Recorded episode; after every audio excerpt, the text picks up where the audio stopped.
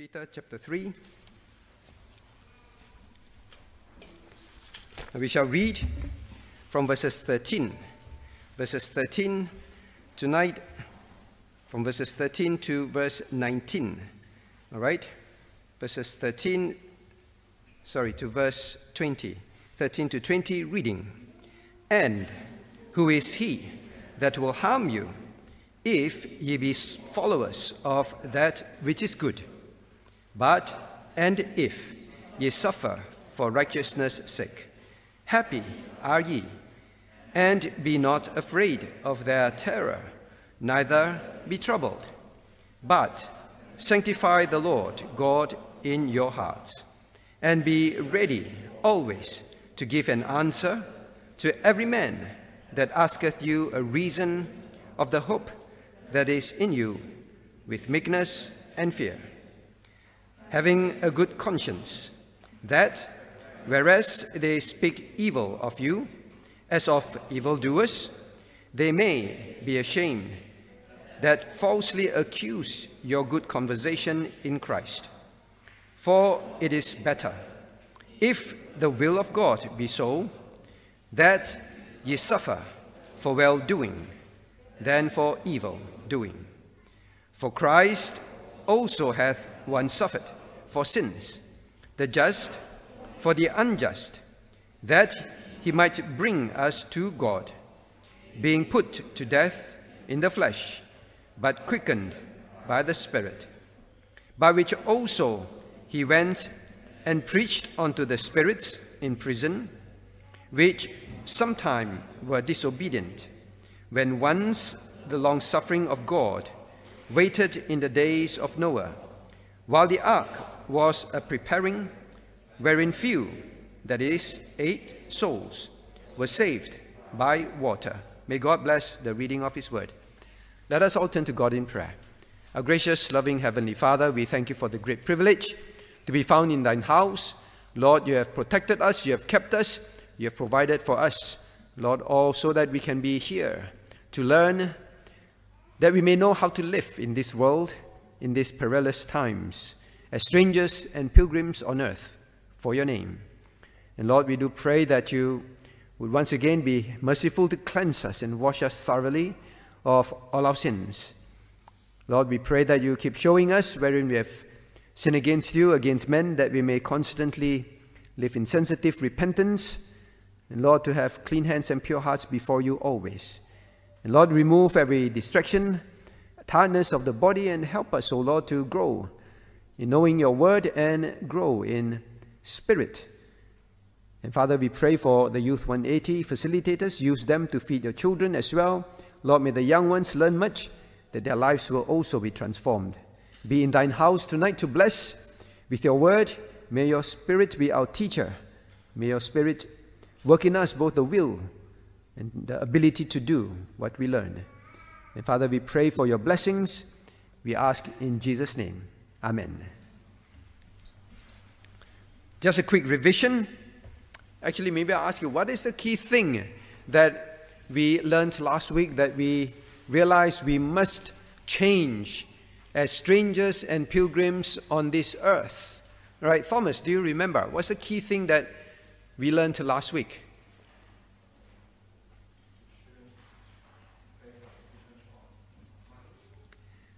We shouldn't base our decisions on money.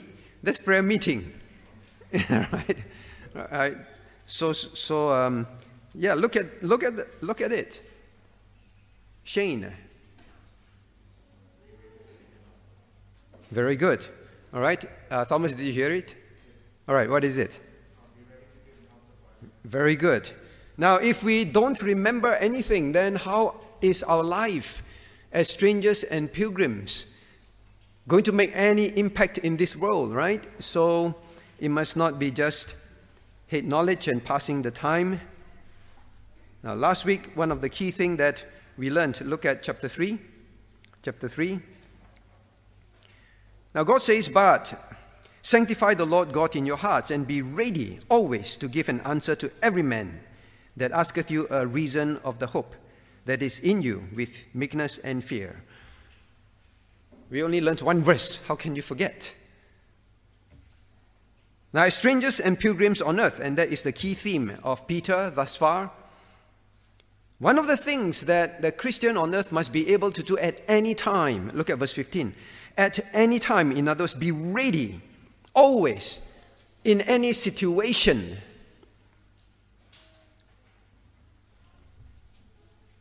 Asked by any person, every man, whoever it is,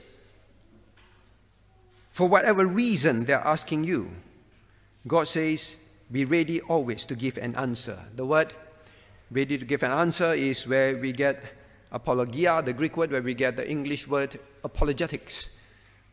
Apologetics, defending the truth, being able to make the truth explain, be explained clearly. That is not only for full-time workers. That is only not, that's not only for Bible college students. That's not just for the pastors or the church leaders. Here it is written to the congregation. Every single Christian must be ready to defend the truth, ready to explain, explain your hope, your faith, why you believe and practice certain things.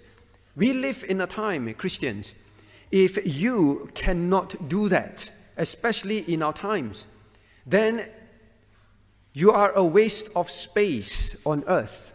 Because God says, if the tree does not bear any fruit, does not bring any usefulness, it is a waste of space in the ground.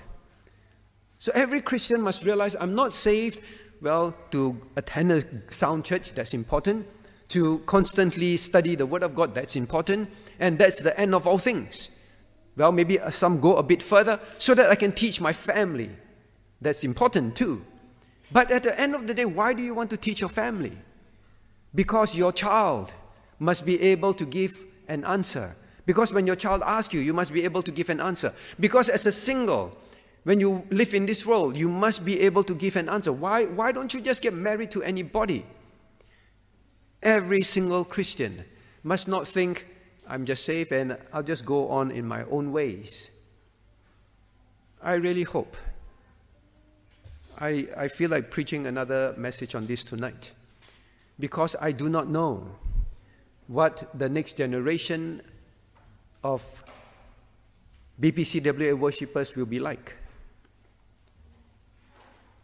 Now, if we just know the truth, and whenever people ask questions about why we practice certain things, why we believe in certain things. Why don't we listen to contemporary Christian rock music in the church? Why don't we use it?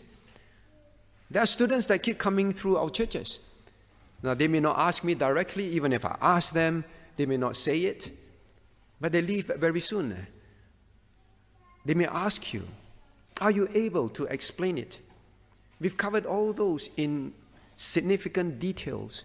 When I ask you about biblical separation, why do we not work with the new evangelicals, the ecumenists, the, gospel, the social gospel? Why? Many of us, we just roughly know, but we are not able to give them an answer. Then we are failures as strangers and pilgrims. There's no use for us here. Now, I really hope that there's anything you remember from last week is I cannot be someone who, when questions are asked, I quietly sneak away and avoid answering them. I'm not saying doing it with pride, doing it with holier than thou attitude. That is why the reminder is meekness and fear. So please, if you are not like that, your child will never be like that. If you are not like that, the other singles, they look at you, they will also not be people that would explain God's word, defend God's word. What good is a church? Somehow the Lord's leading is, it seems to be a theme on being witnesses. Right? On Sunday, we stopped at the, we, we were at that passage, and here we are at the same kind of reminders. The Christian must be able to give a reason for your hope. Why don't you partake of this? Why don't you dress like that? Why do your church believe in this and that? All right, so please don't just be Christians who have knowledge and no use to God. All right, so I hope that we do remember that in the workplace. Now, you've learned so much from God's word by God's grace. You take FEBC courses. When they talk about certain things, cults, when they talk about the ecumenical movement, when they talk about why Christians should not, why shouldn't Christians, why can't Christians divorce? Why can't Christians marry unbelievers? When they talk about all this, are you able to help them at all? And especially to unbelievers. All right? So, aim to be such a person. Aim to be such a stranger and pilgrim on earth. Now, then we move on, okay? Number 16 and 17. Now, God says, having a good conscience, that whereas they speak evil of you as of evildoers, they may be ashamed that falsely accuse you of your good conversation in Christ. Now, it is often believed from historical records written by both um, unbelievers and believers that Nero, the emperor at that time, falsely accused the Christians of a great fire in Rome that burnt down a great part of the, of the city. Right? The belief is he wanted to make some changes or he was just um, doing it for fun. Nobody really knows. But many recorded that the Christians were the one that were the scapegoat for the fire that consumed a great part of the city. Some said that because he wanted to renew certain parts of the city, he didn't like the slums or and, then all that, he just, well, just burn it down and let the people die there. Who cares? Some said he did it just for fun. We don't know. But we know one thing. Well, very closely tied to this passage, I believe this is what Peter was probably writing about. These Christians were severely persecuted for the faith. Now, they the Christians were preaching about a new kingdom that will come. They were giving an answer for their faith, speaking of a king that will come, that will return. Now, of course, this would be a great answer that answer that um, Nero would not like to hear. As we live in this world, there will be many things about the gospel that the world will not want to hear. Hear about one day Christ will come back, and in the battle of Armageddon, he will destroy the face of the earth and eventually create a new heaven and new earth. They are trying to save the earth. Things like that in the Bible are things that they do not like to hear, they hate it. Now, and for him, this must be a people that must be killed, removed. It is said, as I've mentioned a few times, he would torture them, he would accuse them because of that. Well, you are the one who caused the fire in the city, you are very disobedient people. You talk about a, ruler that will come and take over this place. You are terrible people. And then you decided to burn down the city. So he would, he would put animal, he would kill animals, put animal skins on, on them, and release lions, so the lions would smell the flesh and the lions would eat these dead animals that were put over the Christian's body. He'd do it for sport. He would torture them with unspeakable things that he invented. Then, at the end of the day, some are still half alive, or some are well alive, he would use them as firebrands to light up his evening parties. That is what he does.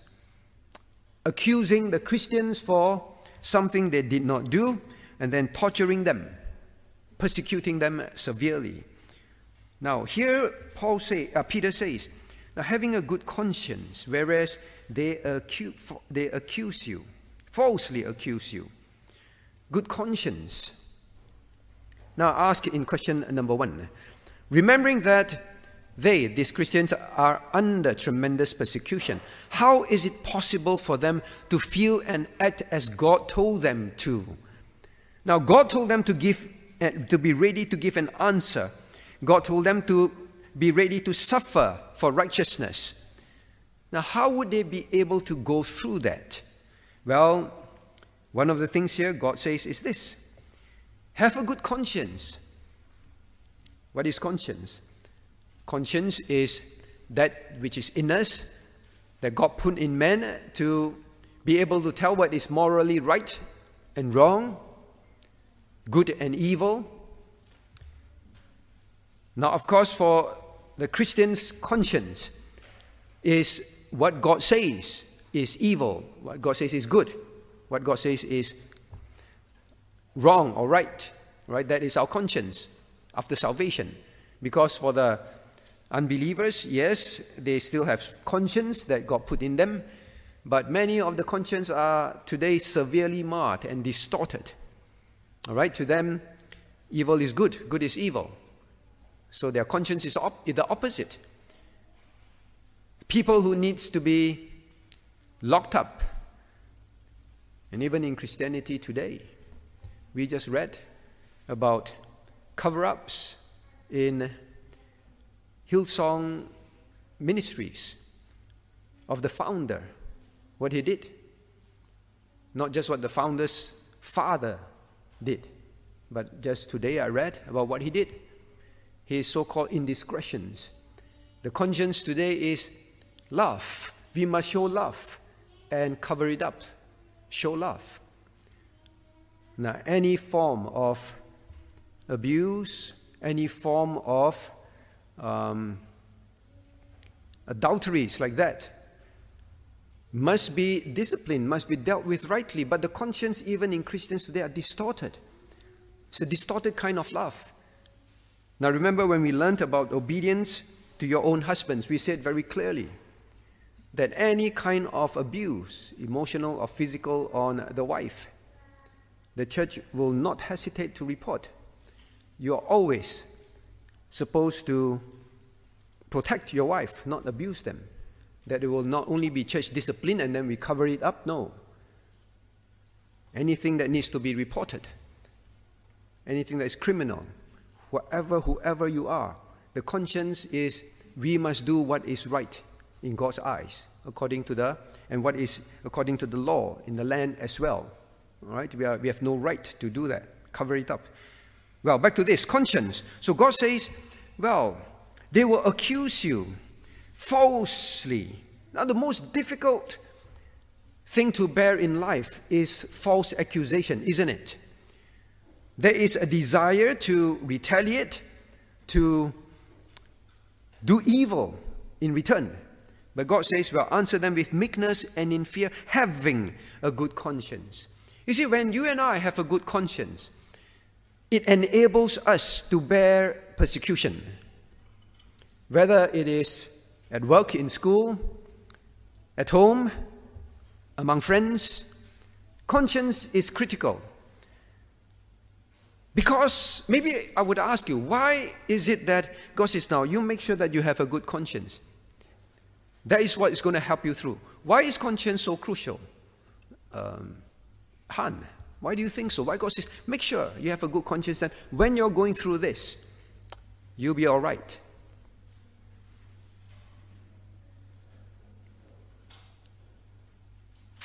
Why do you think so?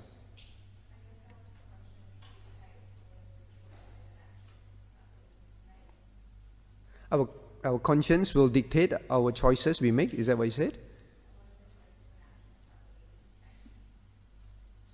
I didn't get that. Sorry.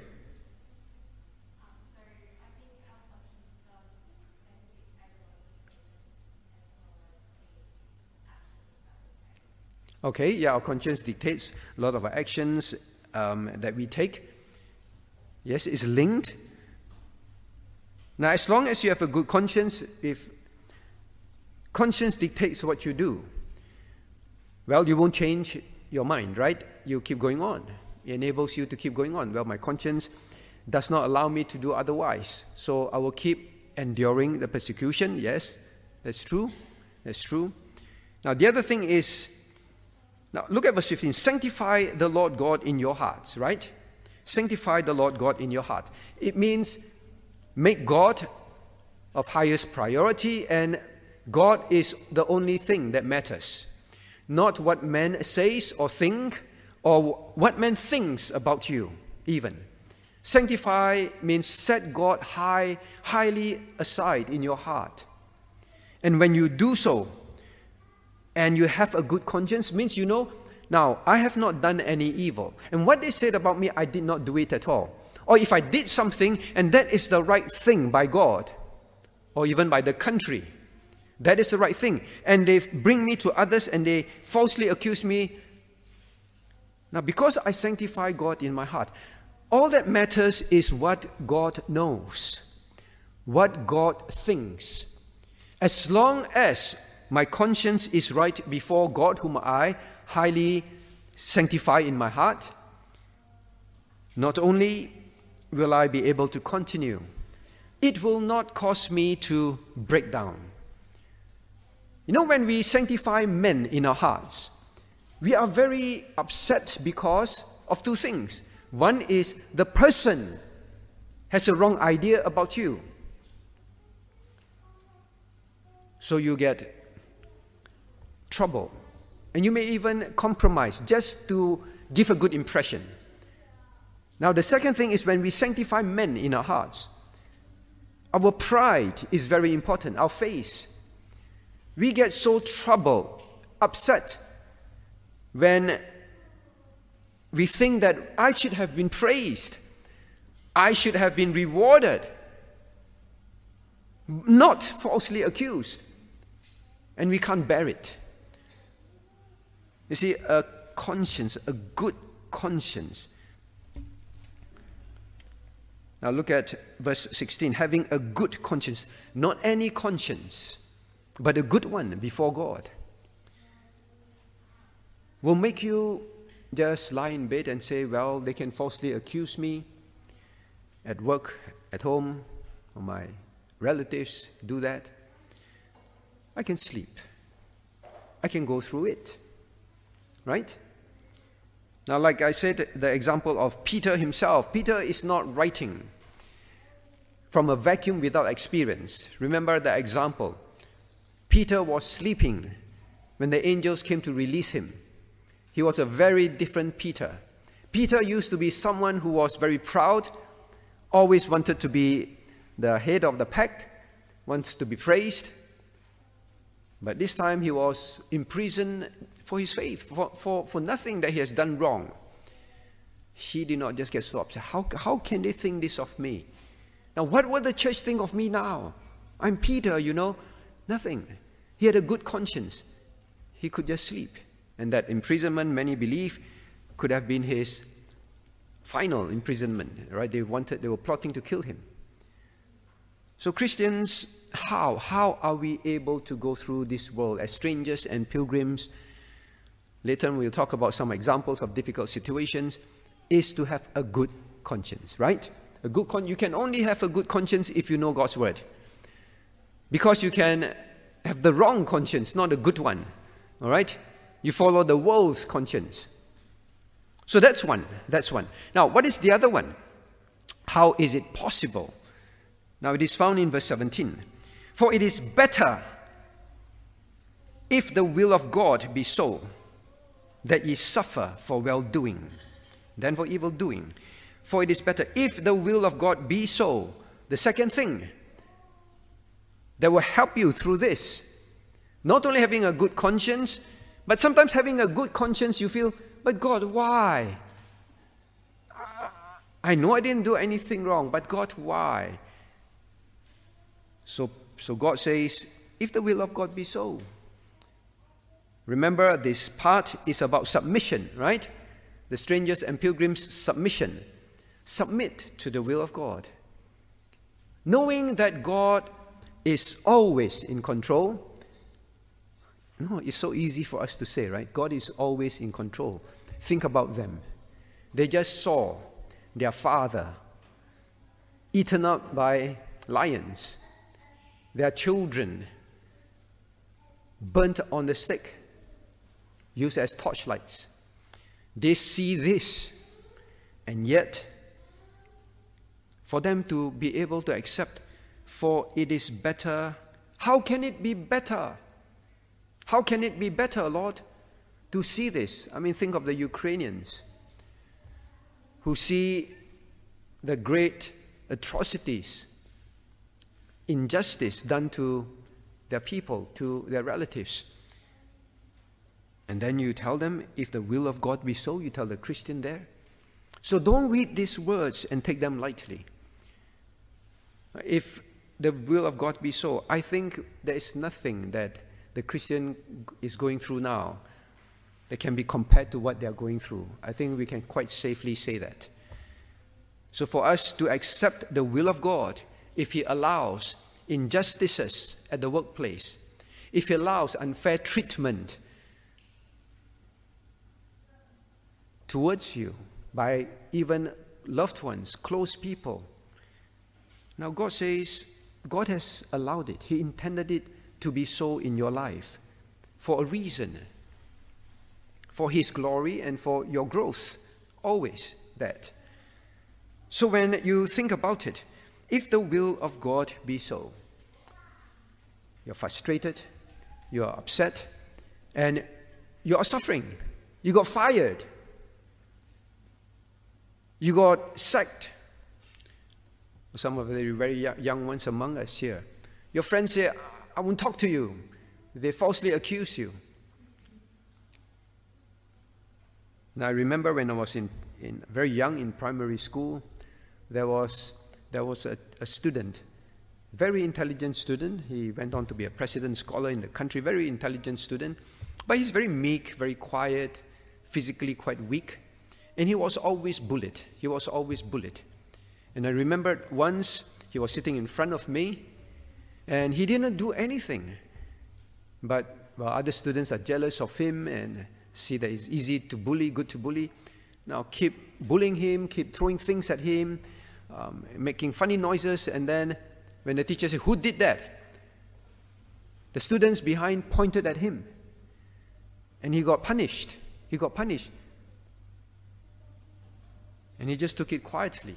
All right, I saw that and was quite distressed. Um, I still remember it so clearly today. I should have spoken up, I guess. I didn't do anything. Well, here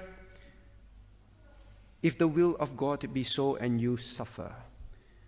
Right? Students, young, very young ones, you may go through that. Well, at workplace, we answer some of that in question number two. The will of God. The will of God. God is not blind. God is not without control. When your boss does something to you, when your colleague does something to you, or relatives, it did not happen without God's knowing, without God's allowing. So that is the second one, all right? And the third one from here, he continues, all right? So you see two fours, right? Now, verse 16, he says, having a good conscience. Then, verse 17, he says, for it is better. Then, verse 18, he says, for Christ has suffered. So, the next four, the next thing that will help you to go through all this just because you're a Christian is for Christ in verse 18 has suffered once have, have, also hath once suffered for sins the just for the unjust you see here again now Christians some people take this verse and they say for Christ hath also once suffered for sins and they say you see God, Jesus is not God Jesus suffered for sins they just quote one part of the verse and they say, Jesus suffered for sins. So Jesus went to hell as well, all right? Which is the next part we're going to talk about. Did Jesus go to hell? So Jesus suffered for sins. It cannot be. Jesus is the spotless lamb. He bore your sins. How do we know? In verse 18 it says, the just for the unjust. He is the just ones, just one, the pure, the sinless, without any need for justification. It is his suffering, it is for the unjust, us. Now, so the third thing, And it says, that he might bring us to God. That he might bring us to God. The third thing that will help you and I through all this is to turn our eyes away from ourselves, like Christ, and turn to what? Others. Their, their, their souls. No matter how they persecute you, it cannot be worse than what they did to Christ. No matter how unjust they are. Yet God says He bore all this. Now, for what? That He might bring us to God. That is why Christ suffered meekly before men, meek as a lamb to the slaughter. That is why He had a good conscience. He was the just one. He did all so that others would come to know his Father, would be saved, would know the gospel. Now, when you and I are treated unjustly, why do we get upset? Because we feel that we have been treated unjustly, then think the just for the unjust, so that they can come to know God. God has put me in this place of work. He allowed this to happen. I must respond rightly. By my response, look at verse chapter 2, verse 10. Uh, chapter 2, verse 12. Having your conversation honest among the Gentiles, that whereas they speak against you as evildoers, they may, by your good works, which they shall behold, glorify God in the day of visitation. Whether it's God visiting them in salvation or the day of judgment, they still have to acknowledge you are right. But here God says, accept His will. It is, what if it is so that someone through your responses would come to know God? Would, are you willing to suffer for that? If you always think of my testimony is at stake because of how they will think about God. In other words, it's always about their soul. God says, you'll be able to bear it. If you're a believer, if you're not a believer, you think all this is ridiculous, right? Paul said, I suffered much I suffered many things. Why? For the sake of the elect. He said, There are those that God intends to save, that are those that God will save, and I will suffer much for them. All right, so three reasons conscience, the will of God, submission to the will of God, and for the sake of souls, be willing to bear all things. All right? That is the part about how can I obey such a commandment. Command. Now, question number two then. Now we come to the practical part. Now, give examples of how Christians can be accused of being evildoers, and how should we respond, and why would they become ashamed? Because here God says, all right, in verse 16, whereas they speak evil of you as of evildoers, they may be ashamed they may be ashamed that falsely accuse you, accuse your good conversation in Christ.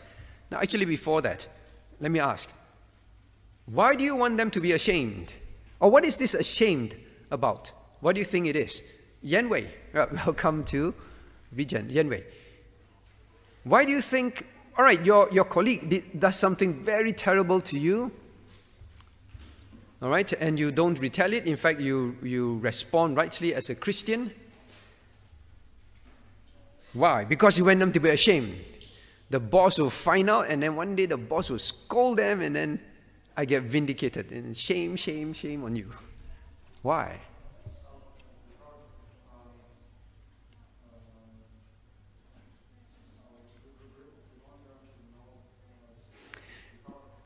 You want them to be ashamed because you want them to know Christ. All right? Yes? How? All right? Look at how God puts it. They falsely accuse you of your good conversation. Now, good life, good lifestyle, good, li- good um, testimony, all right? Conversation in Christ. Not just simply good in your own self, in your own right. Your good conversation in Christ. They relate your behaviors to being a Christian. Your conversation is in Christ. They know about it. All right? So you want them to be ashamed? Don't read it as, yes, I want to get back to them and what, whatever evil they do, I will expose them. Yes, and I'm vindicated. I'm right. They are wrong. They were wrong.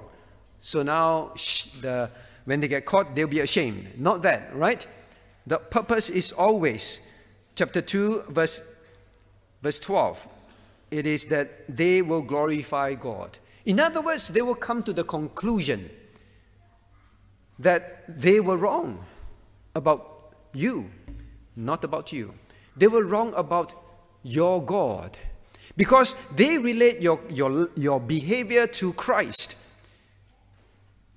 And then if you keep doing the right thing, giving, explaining to them, giving an answer of your hope, now they will begin to realize, looks like I misunderstood Christianity. Looks like I misunderstood this Christ of my friend. Looks like their, their truth makes a lot more sense than my truth. How foolish. I need to know more about this God. All right? Well, of course, on the day of judgment, if the day of um, visitation of God is the day of judgment, yes, they will be ashamed. They will bow before Christ and they will be ashamed. But for the living, that is what we are aiming for. All right? Now, this is a motivation. Not only that the Christian, you must be ready to give an answer. Because your answer how well you can answer will put them to shame. When I say put them to shame, you know what I mean. When we are not able to give an answer, we shame Christ instead. They will think, see, my understanding of what Christianity is teaching is right. You can't defend it. Of course, there'll be cases where they won't accept it. I'm not saying that you must defend until they accept it. There are, there are times that they will never accept. But when the Christian cannot, give an answer. You cannot fulfill this. All right? Okay, so now how should we respond and then how why would they be ashamed? Okay, so you understand what ashamed means and what is the objective. Now give examples. What are examples? Perhaps I ask you, what are the big umbrellas you should consider? Howard, of examples.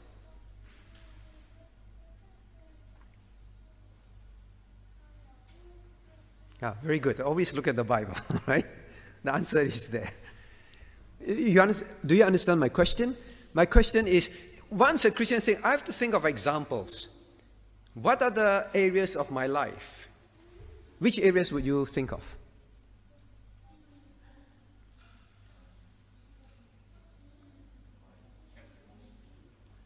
Yeah, all right. Your testimony where?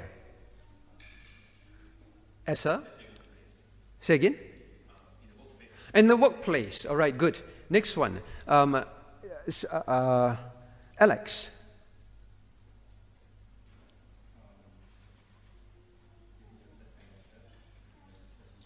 All right, in the church. Okay. Um, Deacon Eugene. Uh, Adrian. At home. All right. Now, we struggle a bit it is quite easy when you just follow scriptures and you do get the answer. Now, look at where we are. It's about strangers and pilgrims and submission, submission, so that they have no evil to speak against you, right? You did not do anything wrong. So, look at chapter 2, verse 13. 13 to 17 is, is what? About the life of a citizen in the country. Submit yourselves to every ordinance of men for the Lord's sake, right? So, and he says, verse 15, For it is the will of God that with well doing you may put to silence the ignorance of foolish men in the country by your submission to the country laws, right? So, in the country, as citizens. You see, when you do not follow the scriptures, then you will not think about, well, I actually need to have a good testimony as a citizen Because naturally we just gravitate to work. Yes, work. That is correct. Verses 18, all right? Verses 18 um, to 20, 18 to 20. Servants, be subject to your own masters, to your masters with all fear, not only to not only to the good and gentle, but also to the froward, right? So the workplace, that is where persecution can occur. Then chapter 3, verses 1 to 8, or 1 to 7, chapter 3, verses 1 to 7. In the home, right? Likewise, ye wives, be subject unto your own husbands, that if any obey not the word, they also may, without the word, be won by the conversation of the wives. You see, to unbelieving husbands, submission to unbelieving husbands is difficult. They may be unreasonable, right? So, in the home, you may be persecuted for your Christian faith. And then the, Christ, the family model, right? The relationship between the husband and the wife how it should be. When you obey the model, the Christian family model, they will ridicule you, they may even make life very difficult for you to live that Christian life, right? That Christian family model.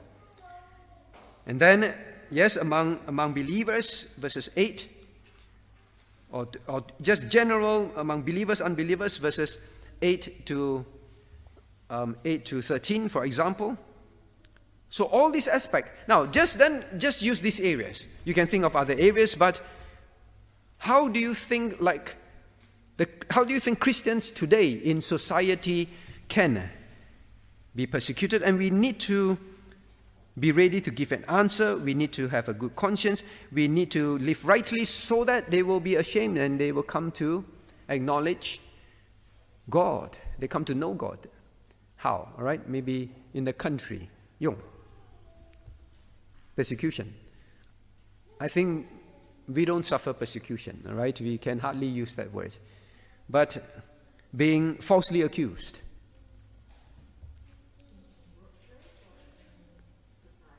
Now we begin with, with we, we follow the sequence in God's word.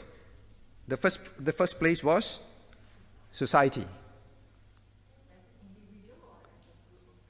Um, any individuals or group of Christians? Maybe individuals first.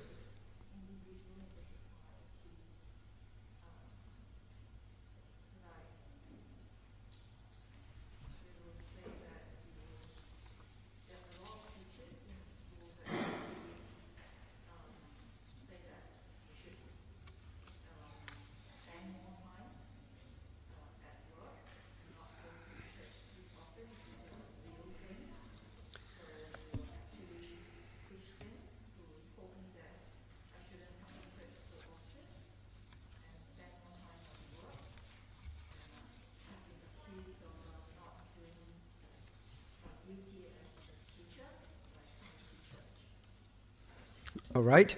So, for example, but that's a workplace. All right? You seldom go out. Just think of our situation. All right, so we'll just jump to the workplace first, right? So the example is, well, even Christ, well, unbelievers will, will accuse me of um, not being as hardworking as, as them, and uh, I'm, I go to church, so I leave on time on certain days I go to church. And even Christians accuse me, no, you shouldn't leave. You should stay back and, and work late with them. Is it?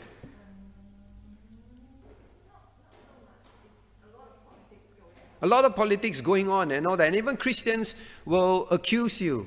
Yeah, you see, you're not hardworking.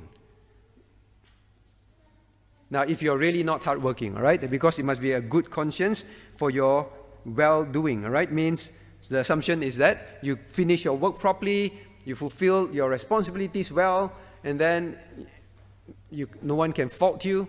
And yet Christians will say, no, Christians should not be so regular and be more regular at work over time.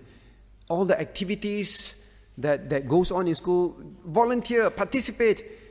Why keep going for Bible studies? Why go for Saturday activities in church? That kind of thing, is it? Similar. Yeah, all right? Then, yes, you will face that. Falsely, falsely accuse you. And if in your conscience, You're right, you're right. All right? Are you going to compromise and say, all right, I think then I better sign up for more ECAs, but that means I will not be able to go for prayer meetings or um, may even affect my Sunday worship. So, yes, one example. What about country? I want us to think about country. Um, Jonathan.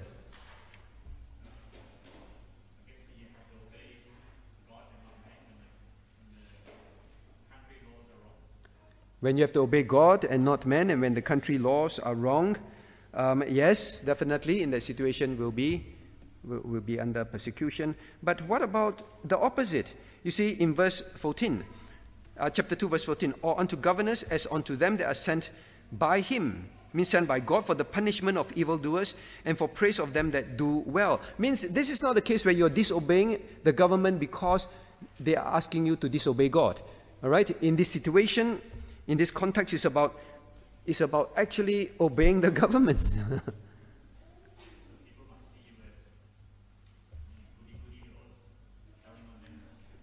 goody goody or telling on them they, they now think of covid-19 oh i see alex nodding. He said yes alex you have something urgent to say. Anti-vaxxers what do they say about you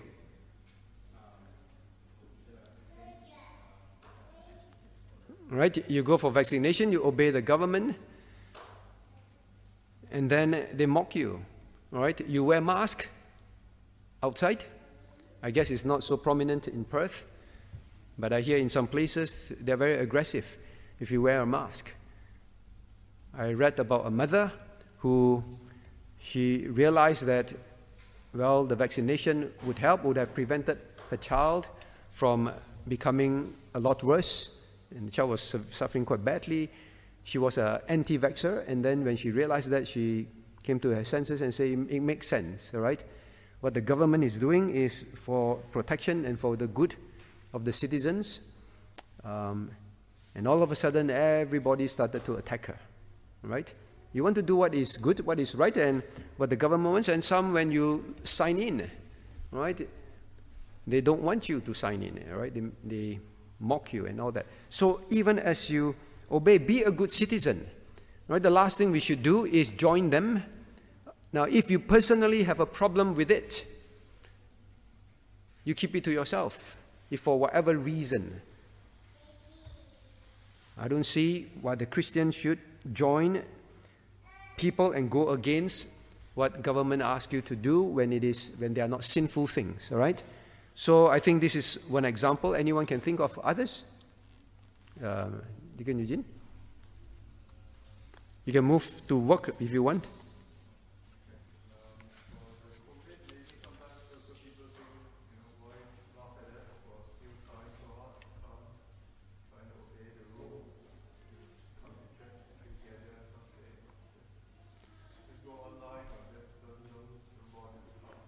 All right.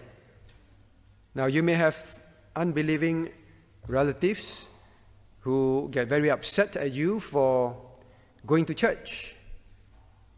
And they say, well, you know, it's not safe now. Um, why are you going? Why are you bringing the children? You should not. Stay at home, just stay at home and do online whatever you do in church. Yeah, they will be upset. They will make life very difficult at home maybe grandparents, unbelieving grandparents. Now, the worst is when it's Christians, right? The worst is when it is there are Christians who, who mock you, who try to bring fear upon you, and all that. All right, so just some examples. Now, obeying masters, like I shared some on Sunday, I think some of you experience as well.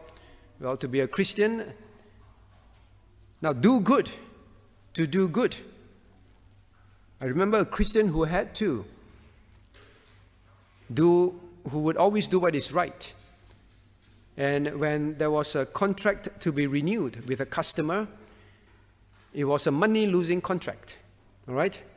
But this Christian still made sure that he, that he followed everything by the book. Informed the customer it's time to renew. That is what they are expected to do. So inform the customer, Always do what is just, what is right.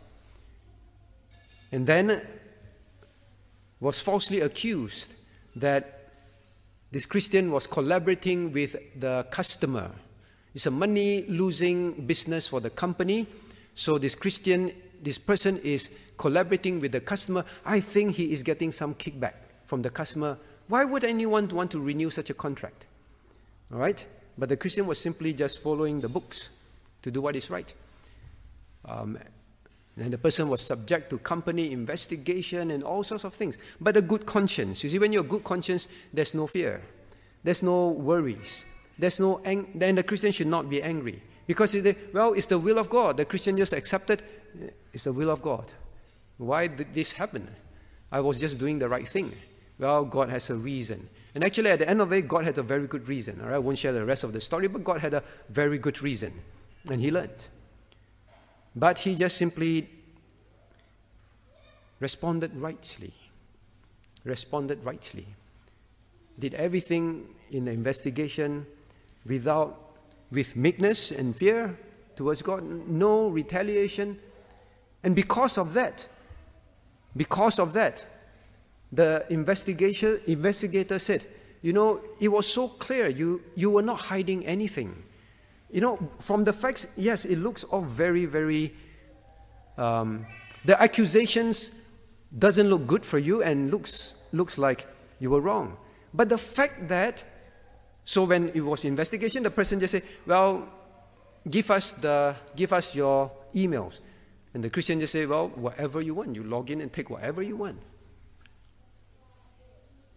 No retaliation, no anger, you see, when we are falsely accused, God says, give your answer a reason of your hope with meekness and fear, and say, continue to respond. Means your, your conversation, continue to make sure your conversation is good. Your responses are good. Continue in that. And because of that, they said to him, You know, we found that you had nothing to hide and you were so cooperative and you were not um, um, trying to attack the person in return and all that. You was always just always doing what is right. And so it's so clear that there's no nothing in this case at all. And the fact, and eventually they said, yeah, you were doing everything you were supposed to do. And the Christian said, well, after that, whenever the person who accused him walked past him, dare not look at him. Right? But the Christian continued to smile and greet him, but the person just looked away. Now, this person is known to be a Christian. Hopefully, they are the person one day, now in shame, would realize, how could I do that? And I really see that Christians are different, right? Workplace, it can be other things that you can think of. Masters. In the home as well, right? Christian mothers. When you give up your job to look after your child at home, the world mocks you. The world mocks you. Why do you do that? Why you mean you submit to your husband? Yes, scripture says, subject to your own husbands, even to unbelieving husbands. Anything that is not sinful, you submit and you obey. How can you do that? You bring shame to the, to the female gender. It's people like you that cause family abuses, women abuses. It's people like you that, and so on and so on and so on. All right? Even when, when when they meet up with you for coffee, they, they look down on you for obeying God. Right? So, all sorts of situations where the Christian can go through um, false accusations. You are just obeying God. You are just doing what is right. Now, anyone have experienced something that, they, that you want to say and help other Christians realize, yes, I get false accusation and how the Lord helped me through it? Anyone? No one? Life is good, right? Life is very good, and there's a question for people like us at the end. where life is so good.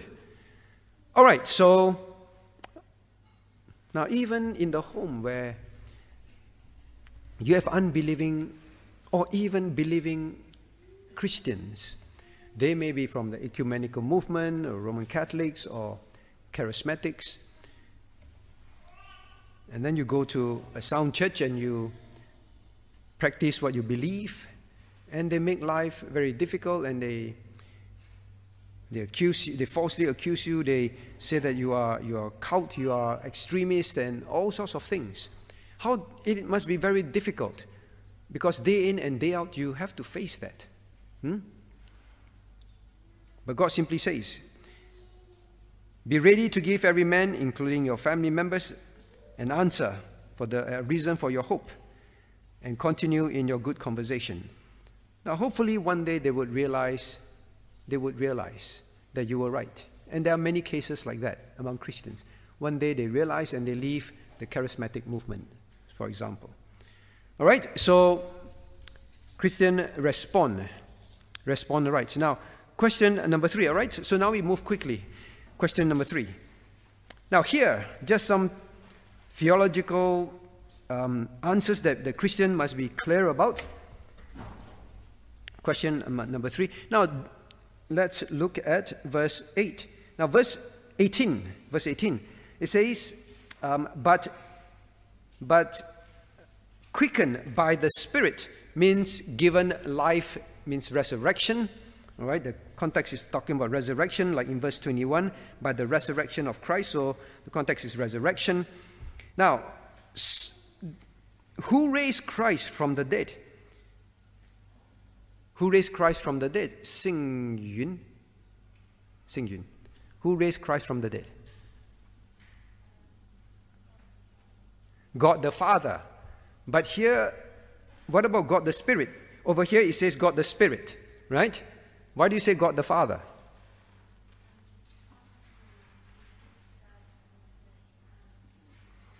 Because what? Sorry?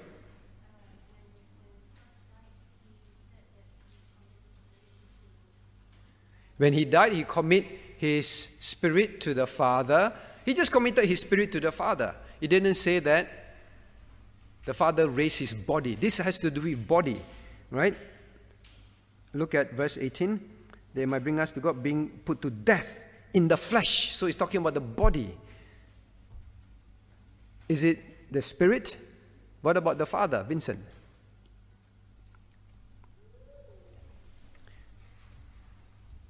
Not sure. But definitely the Spirit, right? Now, let us turn to John. Um, let's first turn to John 10, 18. Uh, let's turn to Romans 6, 4, right? Romans chapter 6, verse 4.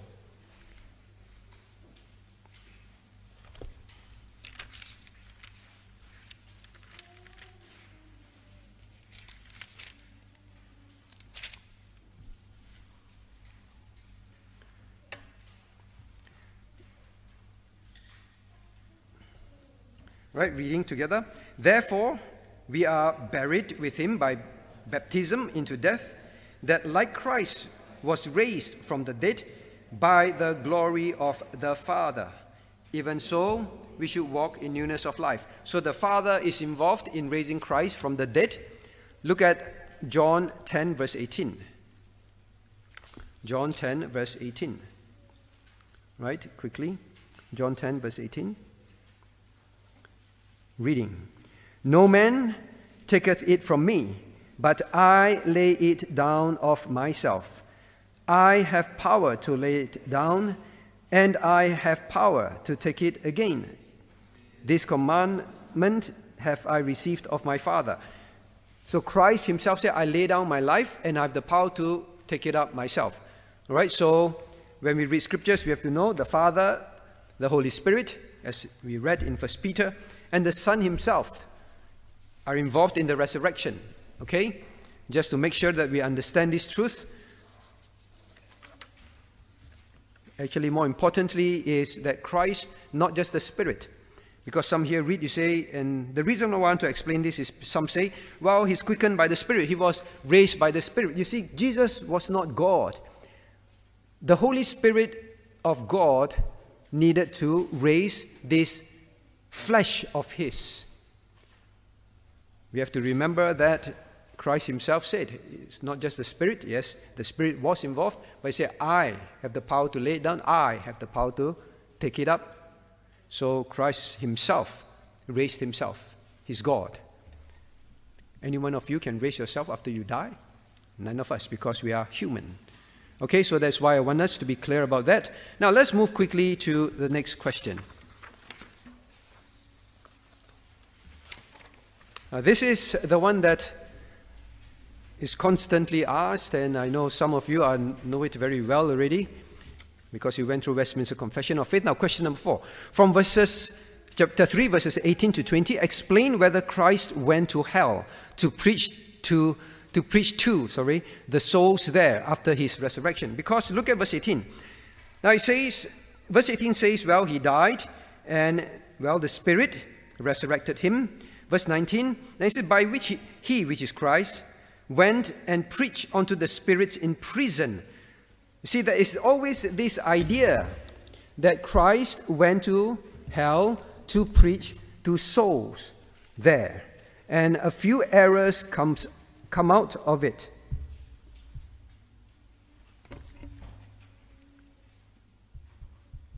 A few errors come out of it, and we have to be very clear and not give the wrong answer when people ask about our faith.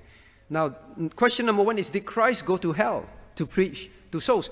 Were there souls that were in, or not hell, limbo place called paradise? They were limbo there, and then Christ went there to release these souls. Okay, so there are two ideas that Christians very often are confused about, and they have because of this passage. One, that Christ went to hell. Two, that Christ went to release souls from a place where souls are kept in prison. Okay, so is this the case? Because it sure sounds like it. By the which he, which is the context is talking about Christ, went and preached unto spirits in prison. So they say when Christ died in the flesh, he went to some place, and then the spirit, after that, after he's done his job there, was resurrected by the Spirit. Now, what is this passage about? Okay, maybe i ask very quickly. Um, Calvin. Calvin? Yes. Did Christ go to a place to preach to souls, for example, in hell? Christ went to hell to preach to the souls. Say again? Not what? Oh, not sure. Not sure or no, he didn't? No, he didn't. Then how do you explain this? He went, he definitely went to preach to the spirits in prison, for sure.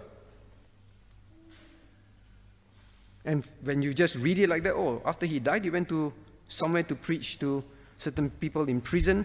Probably after that, release them. Nathan. Nathan is here? Nathan, yes. Say again? Oh, not sure. Okay, ask Daddy. Jonathan.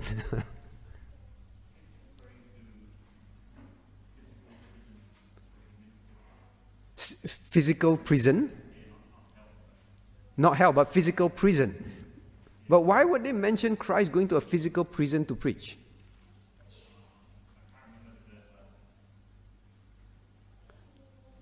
When I was in prison, you gave me water to drink. when I was thirsty, you gave me water to drink. So I was in prison, I was thirsty. Okay, last one. Howard, you should know. You went through Westminster Confession. Can't remember. Ah, I want that answer, right? I want that answer because uh, let's look at verse 15. And be ready always to give an answer to every man, even your pastor, that asketh you a reason why you don't believe that Christ went to hell or he went to release some souls to go to heaven.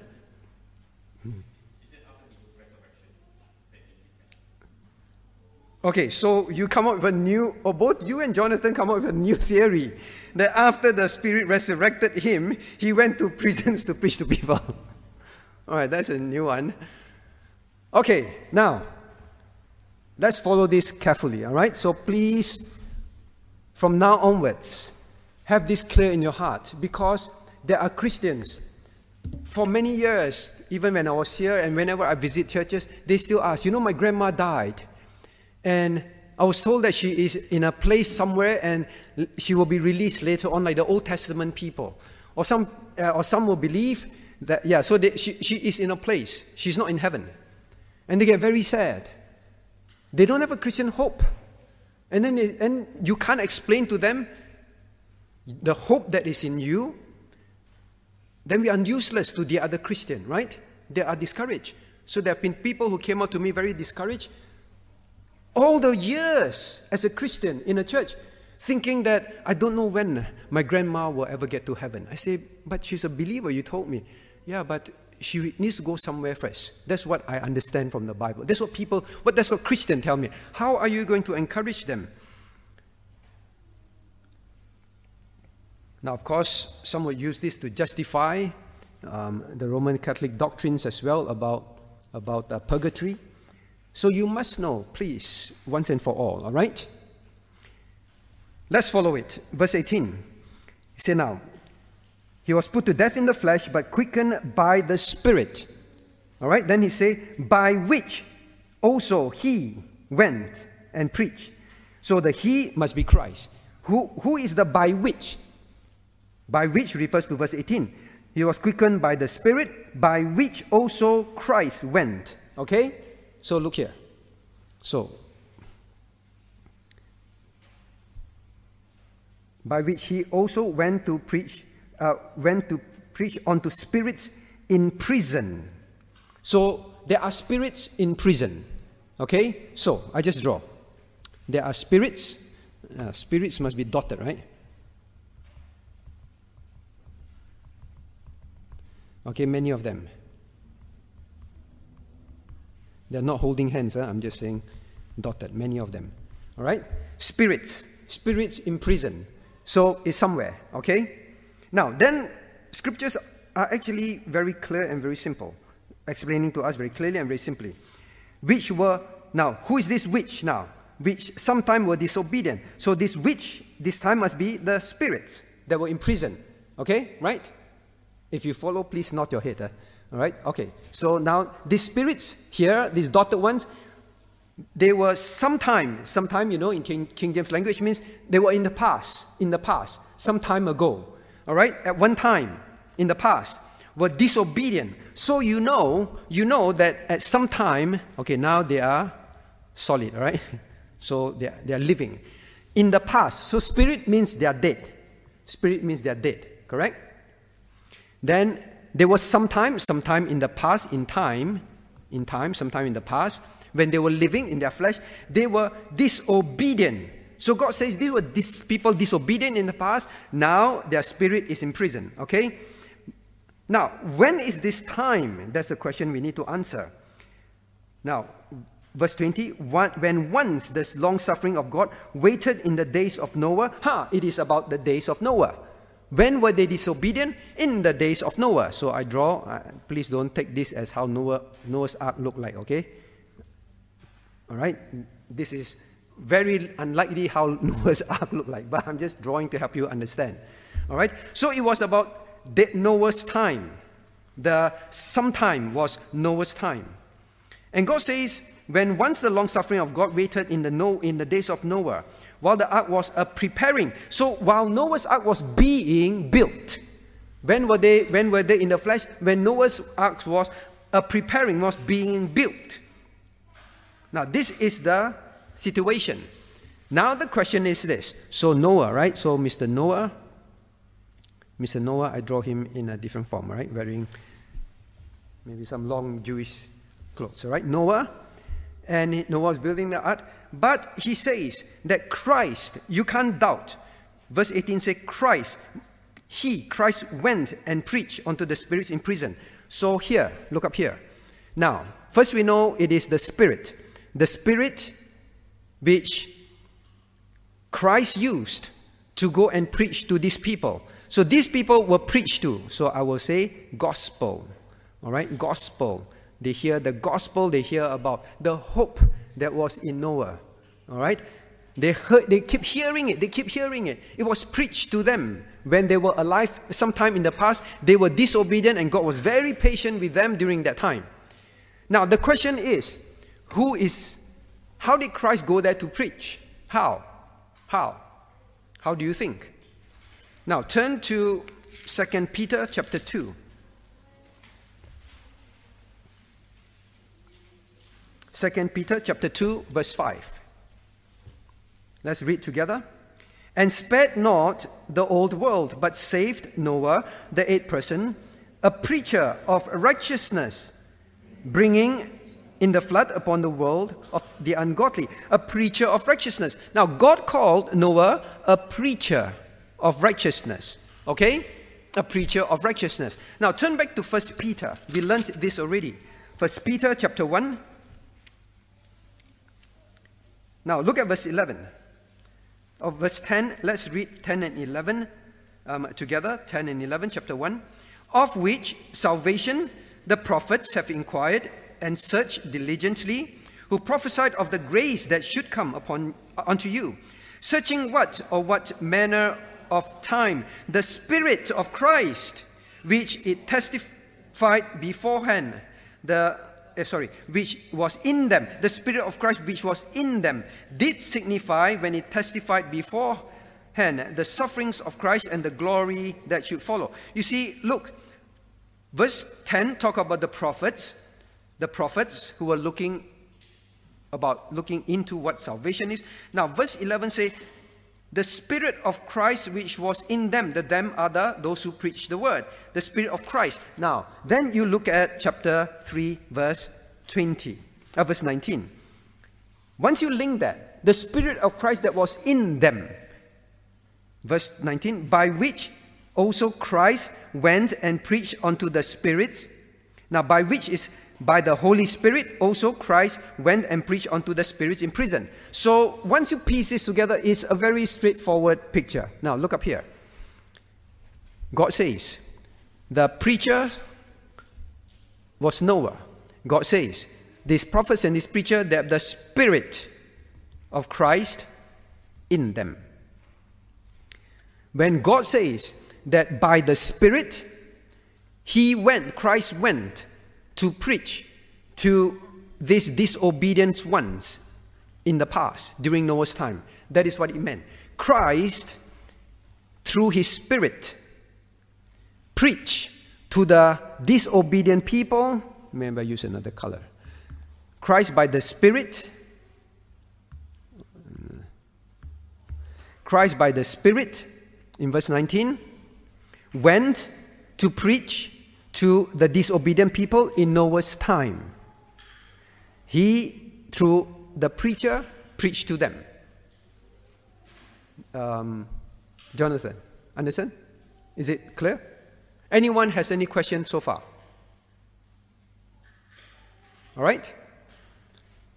So, look at verse 19, by which Christ also went uh, by which, sorry, by the Spirit, he also went.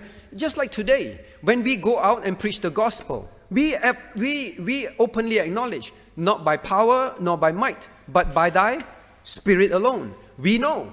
So, who is preaching to the person? When you preach the gospel, we always remind ourselves we need to depend on the Holy Spirit. All right? And who sends the Holy Spirit? Who sends the Holy Spirit? Christ already said, I send the Holy Spirit. I and the Father sends the Holy Spirit. So the roles are like that. The Holy Spirit is used by God in preaching, whether it's Old or the New Testament, to speak to souls. That is just that. There's no limbo place. There's no, some people are waiting there in prison. Now, what is this prison? Now, look up here now. What is this prison? Now, when Peter, when Peter was writing all right, so when Peter, right, so Peter writing, all right? Actually, they use scrolls, not like that. When Peter was writing, writing, not chair, huh? I just want to make sure you understand, especially the young ones, all right? The scroll, I guess the scrolls. When Peter was writing this, this disobedient people, all right? This disobedient people which rejected the gospel. How do we know? Because God says only eight souls were saved. Here, only eight. Noah's family. Only these were saved. These were disobedient ones sometime in the past. And these eight, the, outside these eight, the disobedient ones are definitely dead and they are in spirit form. Their bodies are buried, of course, underwater, wherever it is on earth. But the spirit are still in prison. Spirit in a place where we know God says is hell. It's hell. Christ did not, yes, the spirit, they are in prison, yes. They are in prison in hell, waiting for the day of judgment. They are there, and eventually they'll be cast into the lake of fire. This is not a permanent place. Hell is not a permanent place.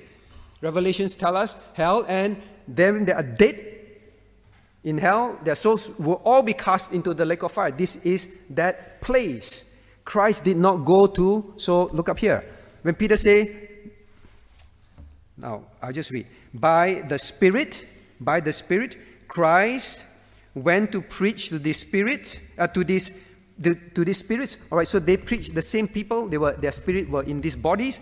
They were preached to by Christ through the Spirit, and they were disobedient. And now it is described in the past they were disobedient. These were the ones, and their spirits are now in hell. So at this time, when Paul, when Peter is writing, yeah, their spirits are there. Christ, he's saying, preached to them in the past. They rejected, except eight accepted, and this the rest of them are in this place now. That's all. All right. So don't bet, don't get confused. I try to draw and hopefully once and for all. All right. I know who to ask the next time: Howard and Nathan. All right, and be ready to give an answer. Now this helps believers. So when I explain this, then the girl said, "Oh." Then the, the, the relief on her face and the joy on her face. All these years, I was so sad. I still don't know when my, my grandma will, will be with Christ. When the thief died next to him, next to Christ, he said, This day thou shalt be with me in paradise. Right? Paradise is a wonderful place. That is heaven. Right? God's vocabulary is not so short that he, he only know one word heaven. Right? He describes it, he's describing what heaven is, a paradise. He's not saying paradise is another place, and people take this scripture and say, oh, this maybe for Christians is called paradise. And then Christ, when he died, he went there and released all these souls, the Old Testament souls and all, they went to heaven. It cannot be. Well, worse, some believe he go there to preach. They are unbelievers. They are already in hell. There's no hope for redemption. Why would Christ go there and preach to these souls? All right? So all these things Christ did not suffer for his sins and go to hell as well. Okay, so all this. Any questions? No questions. Now, actually, I would like to continue, but we need to stop here. Now, maybe I'll ask you. this is quite theological. Now, why, why did God bring this up all of a sudden so that people can argue about this passage? Why, did, why do you think God would now suddenly bring in this? Why do you think so, Shane? I asked Shane already. Uh, Jason, Jason. Why do you think sudden, it's like kind of out of place, right? Suddenly Noah's, Noah and him preparing the ark comes into the picture. Not sure. Last person, Caleb.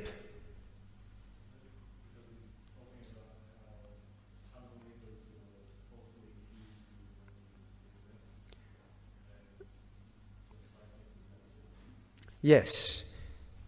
Do you hear that? All right? Because Peter is continuing about how the Christian life on earth, on earth will always, was always difficult before the flood. Noah lived among these terrible people, and he was building an ark for which is to prepare them for a flood and they haven't even seen or heard of rain, let alone a flood. You imagine the ridicule. You imagine the children of Noah every day building this ark with him. For how long, Ben? Say, say again? Not a few hundred, right? For at least we under 100 over years, 120 years, most of the understandings. Easily a century, all right? 100 years. Imagine. So he's trying to tell him, you went through, you're going through a difficult time, but think of Noah for more than a hundred years. Ridiculous. And when we come back, we'll study. We want to learn from Noah's life. You, dis- you learn about God's description of the people then, and then you can imagine Noah's life. Why do you think Noah is in the hall of faith? because of how he lived when he was under the most difficult situation for a very long time with his family, children.